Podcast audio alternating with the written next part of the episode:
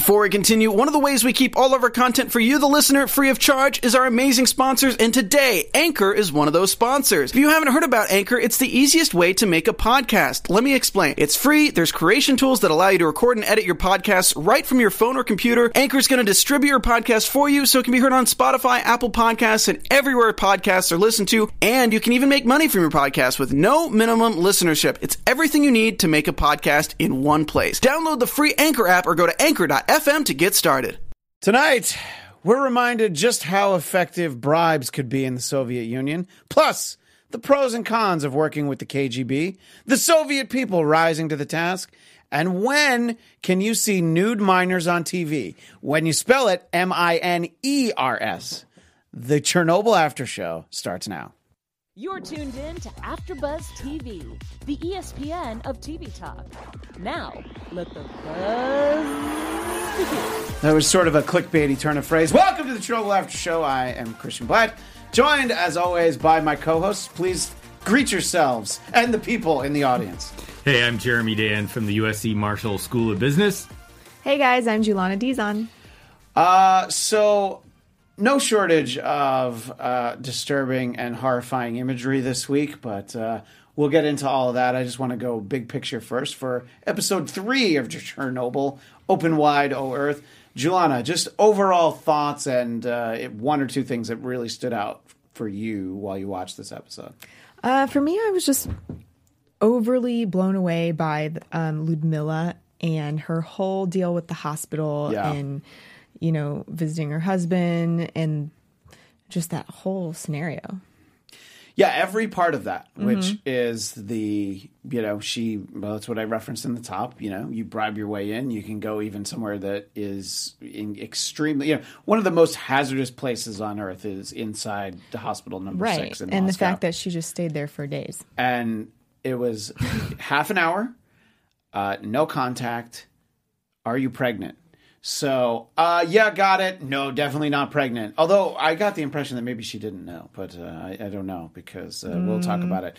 Uh, Jeremy, overall, your th- uh, thoughts on the episode and what really was your major takeaway from this? She knew, but Yeah.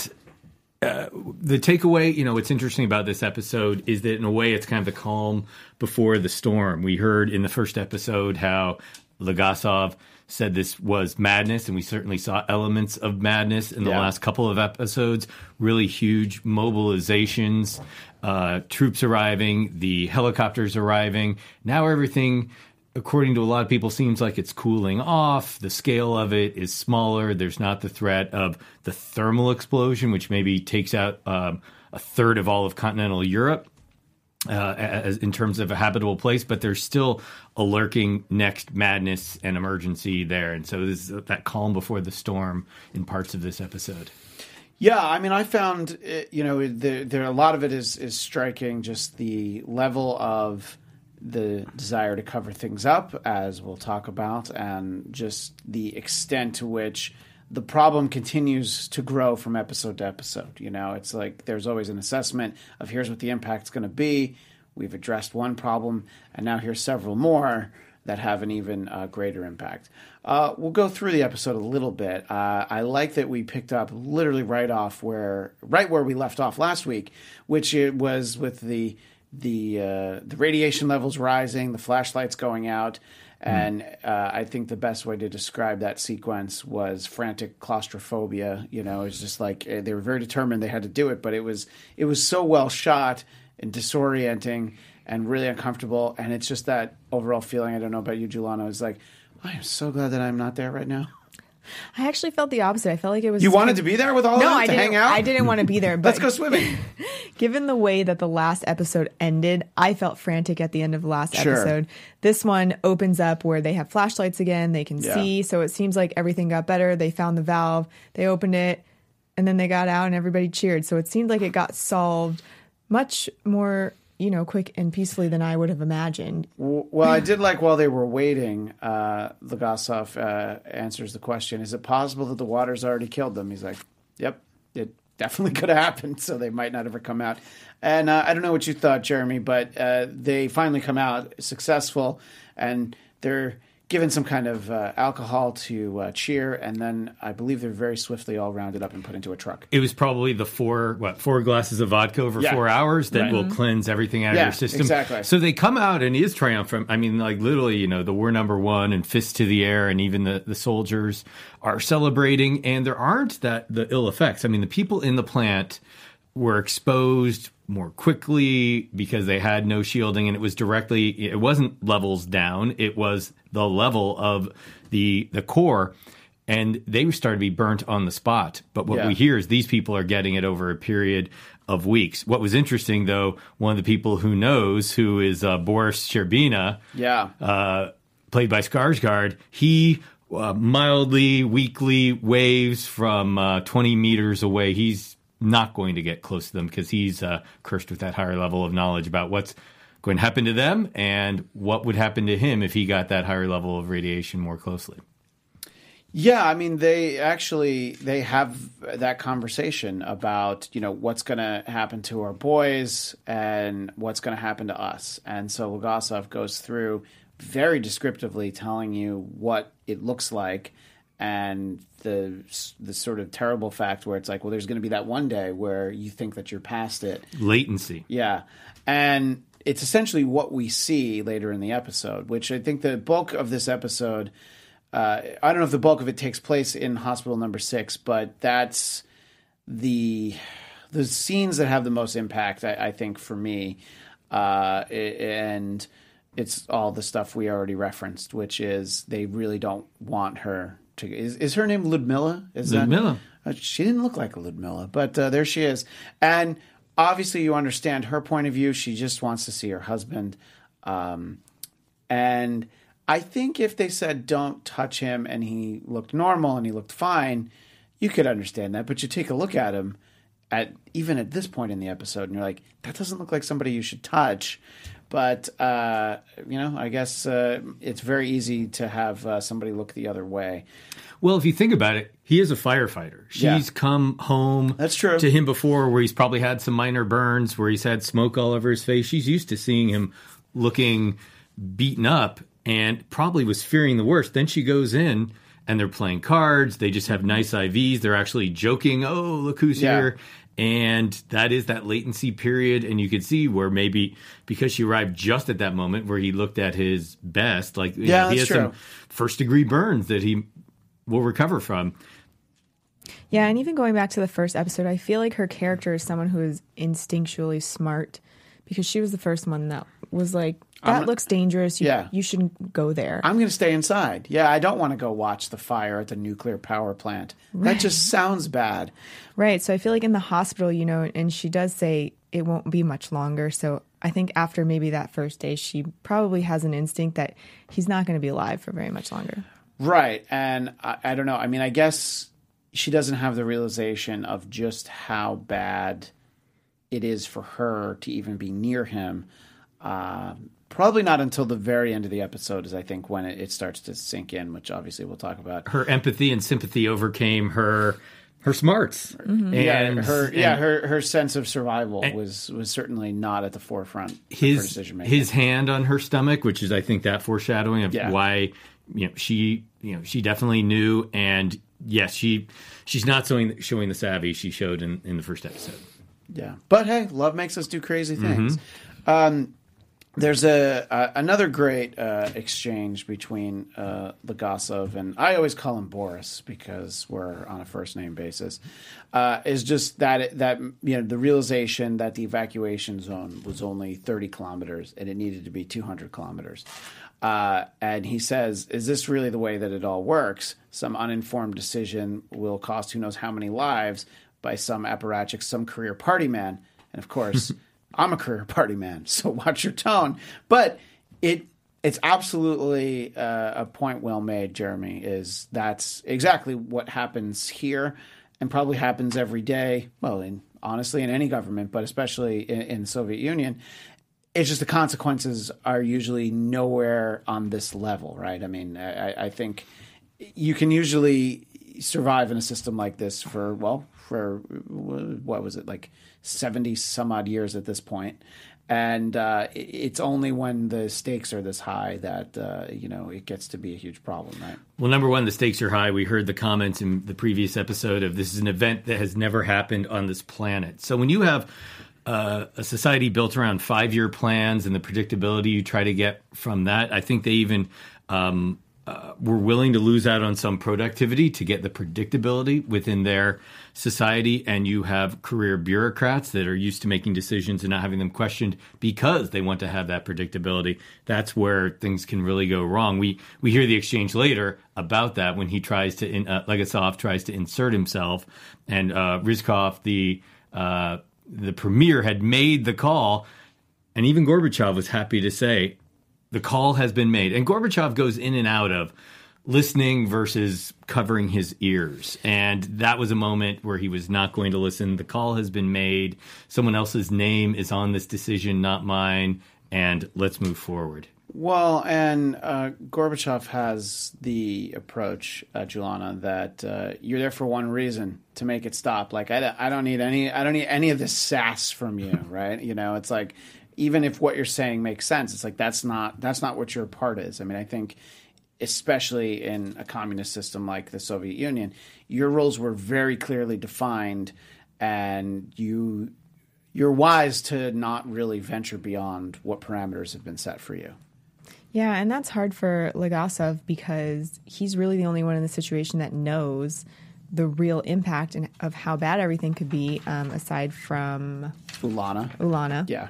And Whose name I literally just looked up a second before you did. I know it's on the wrong side of the paper. Um, but yeah, it's like he he has this feeling that he needs to tell the information because he's the only one that really knows it, but nobody wants to listen to him, and that's hard. But I commend him for still speaking up and at least trying to get it out there. That way, I feel like he's doing his part, and if they're not listening to him, at least he did what he could. And just imagine if he didn't speak up the first time when mm-hmm. the meeting was adjourned and he hit the table and he pled his case. You know, if if they just sort of let things, if he let things spiral out of control, which I think that that's what we're seeing. He's not that kind of person who could have let that happen. Well, that's why he and Sherbina are just proving themselves continually to be a, a good duo to be Yeah. solving this. And we see uh, Sherbina more the operator. He is the communist apparatchik, knows what cement looks like when it burns, knows how to deal with coal miners, is more savvy within the system where uh, Legasov is willing to be first of all he has the nuclear knowledge second of all he's willing to have his naivete come out he he fights it every once in a while he does make some comments like he did in the hotel that prove savvy where he did not tell people they should be worried about the radiation. But uh, he is still 90% 80% the the idealist that really wants to have the truth out there. Yeah, and uh, that's one of the things that we really see is just more and more of these things, like the fact that if there is, you know, so the meltdown has begun is is what becomes apparent at this point in the episode, and about six to eight weeks, I guess it, it could melt down into the water supply, and that's when we start to get some stats. Uh, like the fact that it would be the water supply for 50 million people. And when we get to our uh, by the number segment, you have all sorts of uh, comparisons for some of the areas effective in here. Uh, one other number that is thrown out is that the half life for this event was 24,000 years. So uh, the the real you know the, it's like well yeah how long is this going to last? It's like uh, it, you know what don't even ask because it's so far beyond any and all of our lifetimes that uh, it, it's it's what you think about when you hear and you know in a, when we do our final episode we'll talk a little bit about the the situation in Chernobyl the Chernobyl area now but Well, one people though- go people go now and you're like it wasn't that it was like 33 years Yeah. ago what are, you, what are you going for like you think it's safe it's not safe don't go there anyway sorry what were you Well, uh, just so people, you know, so everyone's on the same page, half life, which is Yeah. going to be referred to a lot, that is the time it takes for half of that radioactive material to decay Right. and, and lose its radioactivity. So essentially, 24,000, it takes 24,000 years to, for it to get half as bad as it is now. So that is So obviously it's not it doesn't even go thousands of away in lifetimes. twenty four thousand. Right. yeah, right. No, that's a that's a good point. it I- still kills you in twenty four thousand years. Yeah. Uh, so we see sort of the other side of that latency period uh, in the in the hospital. It, one of the things that that uh, Legasov described was you can't even administer morphine for the pain, and we see that uh, Ludmilla's husband reaches that point uh, fairly quickly uh, in the course of this episode, and uh, it's it's uncomfortable to watch, but it's it, they did such a good job with. Uh, you know, I meant to make a note of of who did uh, all the Makeup? prosthetics and makeup because uh, very difficult to look at, but so well done uh, throughout the course of the episode because you have these evolving horrible faces, and uh, which is another thing that we'll kind of talk about some of the genetic impact of of all of this. Uh, let's talk about. Well, you know what? Before we talk about anything else, I know Julana has a very important message to share with each and every one of you. So that's more important than what I was going to say. It's my favorite message of the week. What's up, guys? Before we move into our next topic, we just want to thank you guys for making us the ESPN of TV talk. And for us to continue to grow, we could really use your help. And this is how you can help us. If you're on YouTube right now watching, please hit that thumbs up button and subscribe. And if you're on iTunes, you can give us a five star rating if you're enjoying the show. But no matter where you are, please leave us a comment so you can get involved in the conversation. We love to hear what you guys think about the show. We've even had some people comment that they're nuclear engineers, which I think is really cool, or people that grew up in the area. Um, and being a part of AfterBuzz TV has meant so much to all of us. We really appreciate you supporting us and giving us a chance to do what we love, which is hosting and talking about TV. So thank you. Uh, thank you. Uh, just a couple of comments from the chat. Uh, Duplicat points out that no one has any idea how dangerous it is in the hospital. Long term effects of radiation was probably suppressed information. There are only a few people who seem to be uh, well aware of, you know, the severity of this. You know, there was the uh, well, I guess the female doctor uh, in the first episode, whom, who we've seen, and obviously uh, Yulana knows because of how the the lengths she goes to to prepare herself. Uh, and then one other comment from Marie Antoinette's Cake, which is a wonderful username, Marie Antoinette's Cake. Everyone in the former USSR appears to be completely naive to the facts of radiation poison.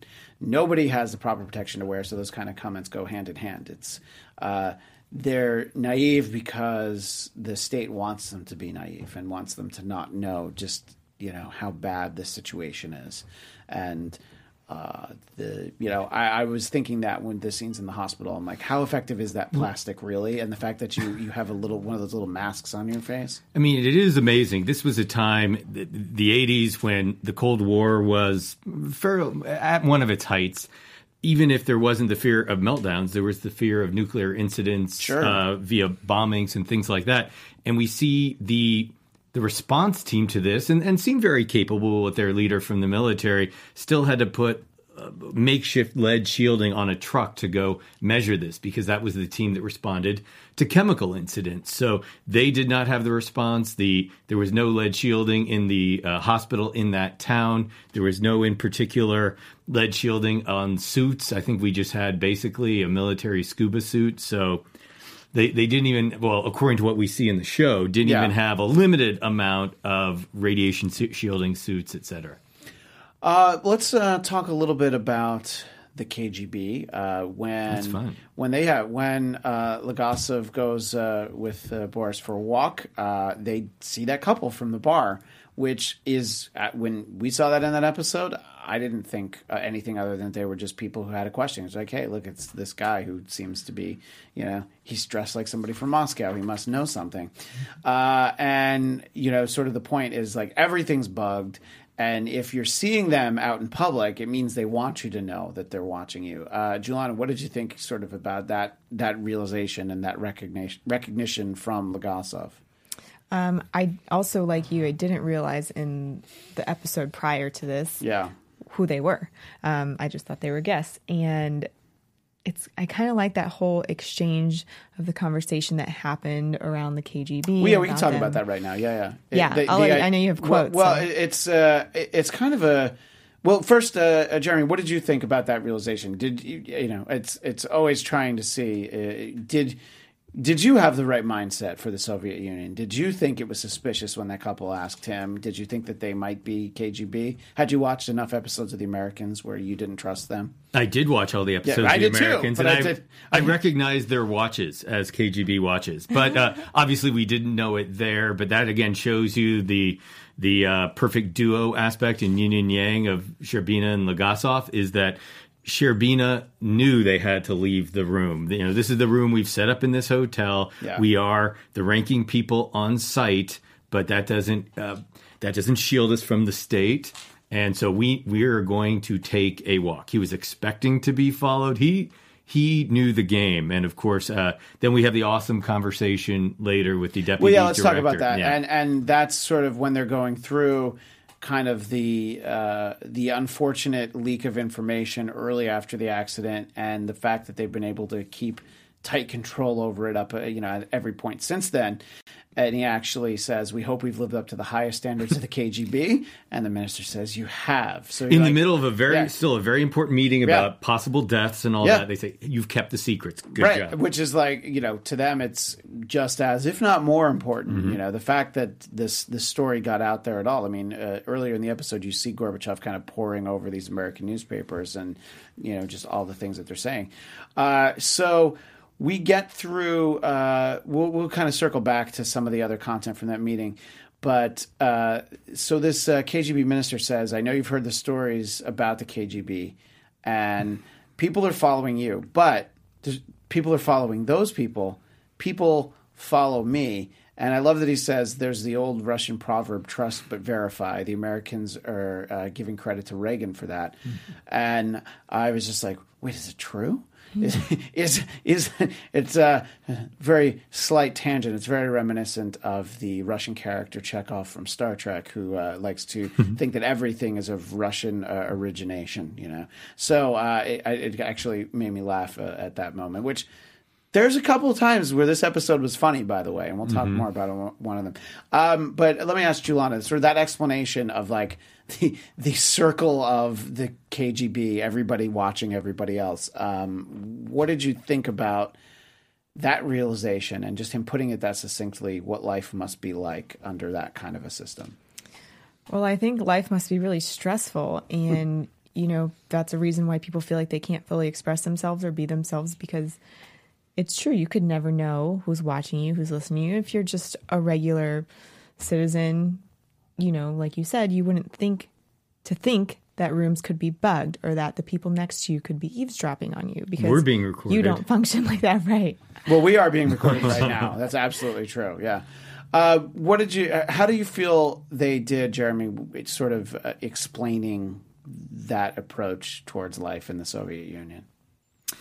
Uh, I think it, it comes through from the first episode when Legasov has to hide the tapes and he has to oh, bring Oh, yeah. his rubbish and his cinders, I believe it was, out. We see it at the the very beginning. We we see the the party apparatchiks at the power plant being whisked off, Brukhanov and Fomin. Oh, yeah. There's definitely always that hanging over, but it's it it I I think it would rarely it had also its face that was productive in the in the director or the assistant director of the KGB when he still knew when to get down to business when someone put all their cards on the table. So when when Legasov said he would vouch for her and he would be accountable Right, speaking for of Ulana. Ulana, uh, he knew the the deputy director that there's nothing being hidden here. 100% okay to free her. I'll see that it's done. And, and it's uh, an example of where his naivete finally became a strength because the director knew there was no hidden agenda. There's two moments there that uh, are important, at least as far as I was concerned. The first is that yes, the uh, assistant to the director of the KGB sa- says, "Well, you you'll be accountable for her." So it's like basically, if some if she gets in trouble again, I don't care what knowledge you have in your head and you know what how much of an asset you are you're going to be the one to uh, disappear, as it were. Uh, but then also, uh, Boris says to him that went surprisingly well. You came off as a naive idiot, and idiots are not a threat. So uh, I thought, uh, yes, being that upfront, I think most people aren't going to approach even a very low level KGB official and be so upfront. But uh, I think it was the only play that Legasov had, so we'll kind of circle back as to what that was, which was she was getting some very important information when people would talk to her, and that was that was some of the most difficult things to watch inside the hospital number six. You know, the guy whose face is melting, and also then blood starts pouring out of his nose, and then that's sort of the moment Top where she enough. she yeah she just is she has to be human enough to reach through the thing and and you know dab the fact that that was happening. And of course all i could think of is like well you might as well not be wearing the protection then if you're going to actually reach in there and you know even through rubber gloves touching blood coming out of his body. But uh, good for her that she was trying to be a good person. But she gets most of the information that she wants and consistently, the thing that comes up is that they did turn it off. That's when the plant exploded. And multiple people said it, but that's the thing that doesn't make any sense. So, uh, these are the sort of things I don't know about you, Julana, where it's very tempting to like Google, wait, what really did happen? And I'm like, I'd rather wait a couple more weeks and let them tell me exactly what happened instead of, you know, finding out on Wikipedia what may or may not have happened. What do you think when we start to, you know, see where the evidence is leading us at this point? Well, my first thought was that it seemed very suspicious and it almost put me in a mindset of was this a conspiracy? Did somebody do this on purpose?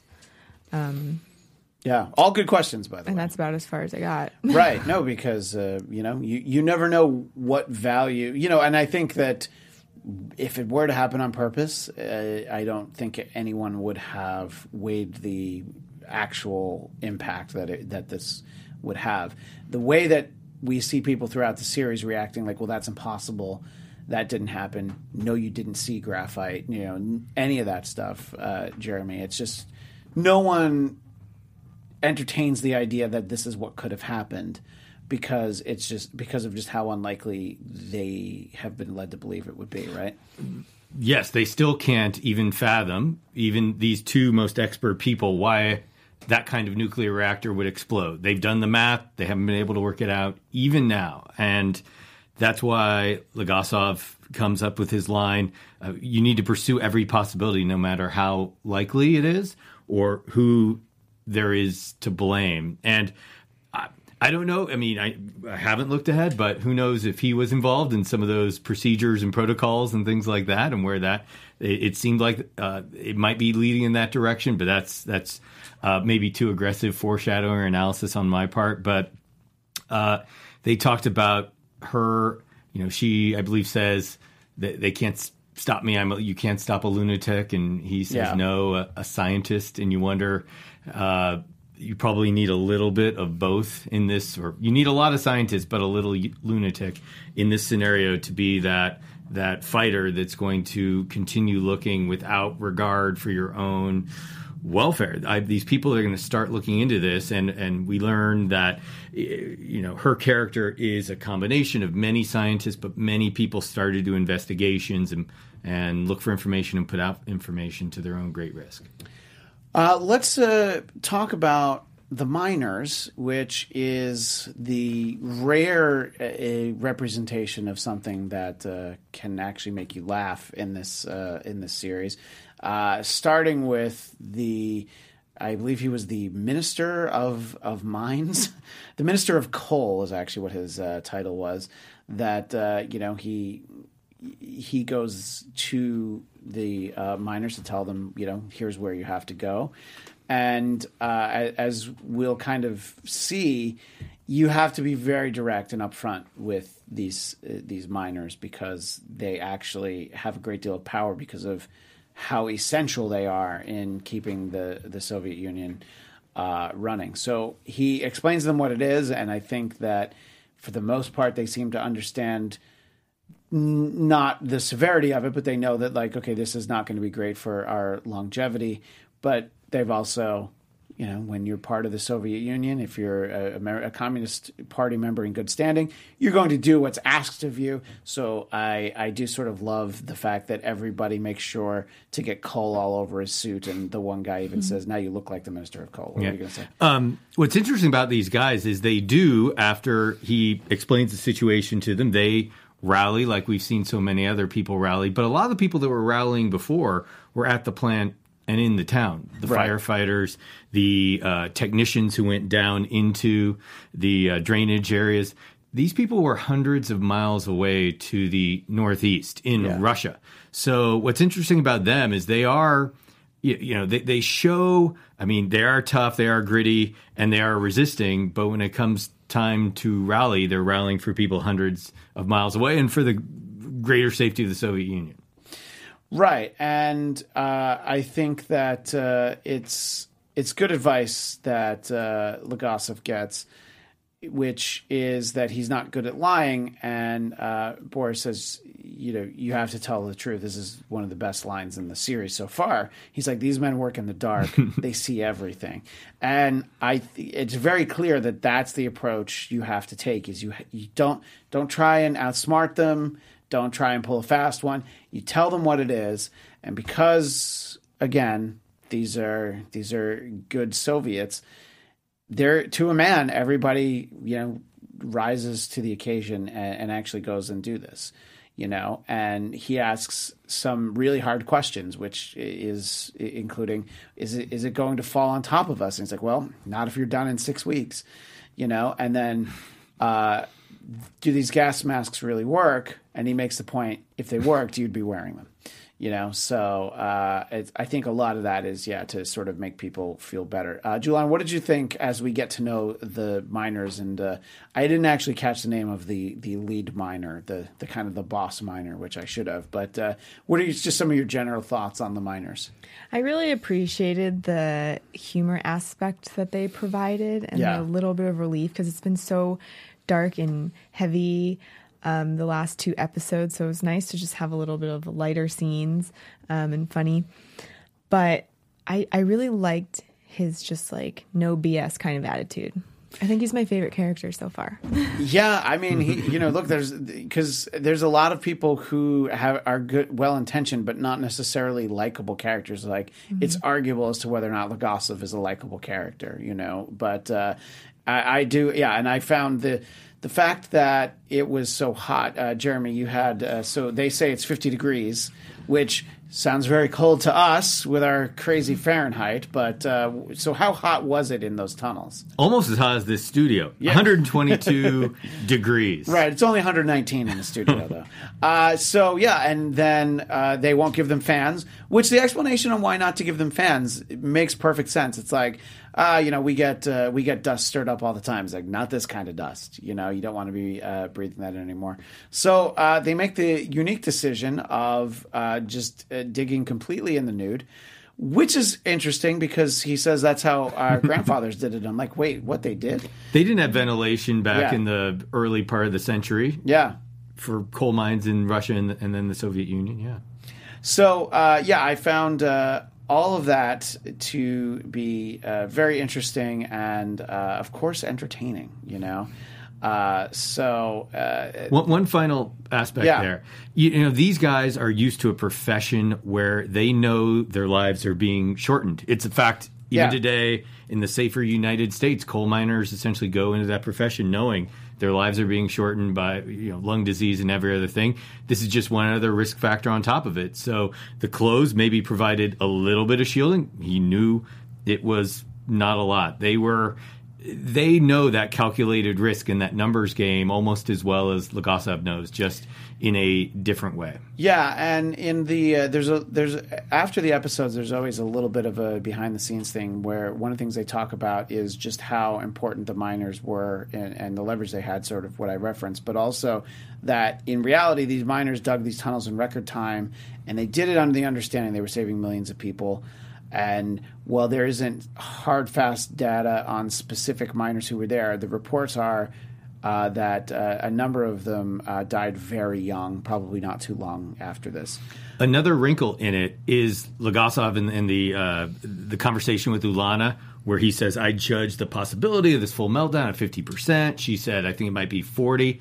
Essentially, they described it as the most urgent thing. This is 100% definitely needed, and we need to start now. But the whole thing there was Legasov running the numbers and saying this is a probability game again. So he is also, I mean, like Gorbachev and the other people, willing to argue that that these lives getting in harm's way, it's it's all worth it.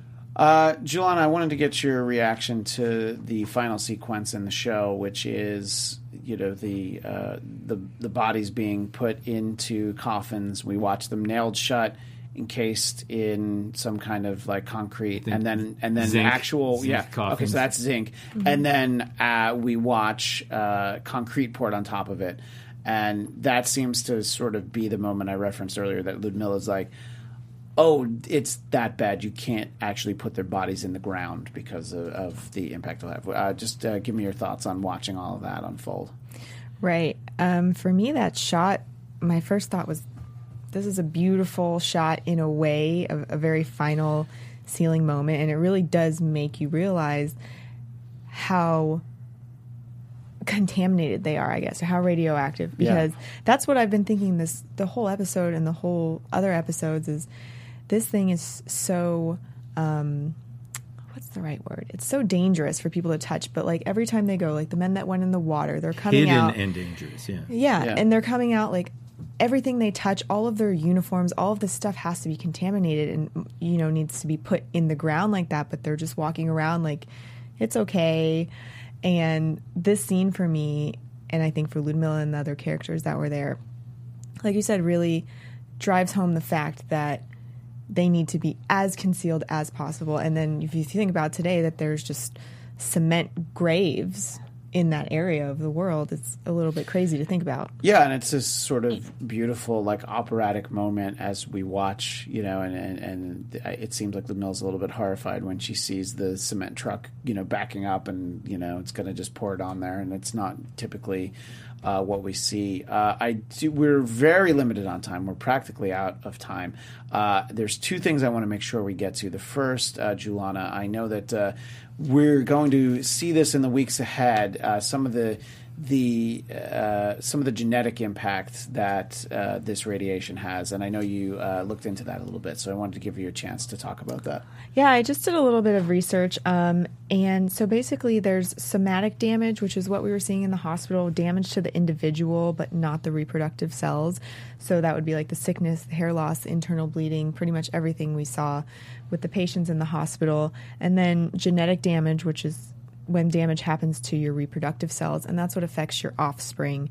So I think we're going to be seeing uh, some effects of that in the next episodes to come but just like as a recent kind of number, um, by 2005, there were more than 6,000 cases of thyroid cancer reported in children and adolescents who were exposed at that time. And they say it's because of the iodine that was deposited in the pastures and the cows ate the grass and Right. you know then the kids were drinking the milk so Which is one of the things that Legasov mentions that Right. you have to kill all the animals, Right. but uh, does not appear that that's what happened. right So, uh, yeah, so that that's the gist of uh, what you found, and I feel like we'll be referencing that again as soon as next week. Uh, and then, uh, Jeremy, I know you've got some by the numbers, and I would uh, love to end on some of those numbers. Yeah, one thing about this is we've talked about the scope. And for instance, when they talked last week about the potential thermal explosion that would send all of the radioactive debris into the wind all over Eastern Europe and uh, the Ukraine and, and Belarus, and that would have required that would have been a, a swath about one third the size of the United States, essentially the United States west of the Rockies. Now they're talking about a much smaller area of damage, uh, but it's still immense. So they talked about uh, one th- essentially 2,600 square kilometers need to be evacuated. That's pretty close to a thousand square miles. So to give a little context there, that's essentially saying the state of Rhode Island needs to be evacuated, Right. or for West Coasters, two times the city of LA. And we are here, and we know this is a very big city within Yeah. the city limits. And then we hear talking about not only do you need to evacuate all those people, essentially we have a death zone um, in 100 square kilometers directly around the Chernobyl nuclear power plant. Well, that 100 square kilometers is about 39 square miles, and that's double the size of Manhattan approximately. So two Manhattans where they had to dig up many feet of all the soil, cut down every tree and and kill every animal. So you could see where they say it's going to take 3 years and 750,000 men and for a little context, uh, the Soviet Union was in Afghanistan at the time. They peaked in their uh, their their combat forces there at about 115,000 people. So we're talking about uh, more than six Afghanistans of troop commitment, and uh, and they lost uh, 15,000 men during that. And from what L- Legasov says, he essentially said it will be thousands and potentially tens of thousands. So we're talking about probably losing. They're estimating at the time. I don't know if we know the stats right now, but essentially another Afghanistan within their own borders. Yeah, and you know, obviously, the Soviet Union was just such a massive landmass with so many people, and those numbers being thrown around, it, it, it's significant even when you take that into consideration. In any case, we are out of time, but uh, we will certainly be back next Tuesday at 9 Pacific to talk about episode 4 of Chernobyl. But until then, Julana, where can people find you? Hey guys, you guys can keep up with me on Instagram at Julana. It's just at Julana. Yeah, it's Look just at at you. Julana. Wow. I didn't even think I, I was realized very, very early in It. the Yeah, Instagram. you're very smart. Do you have Julana.com as well?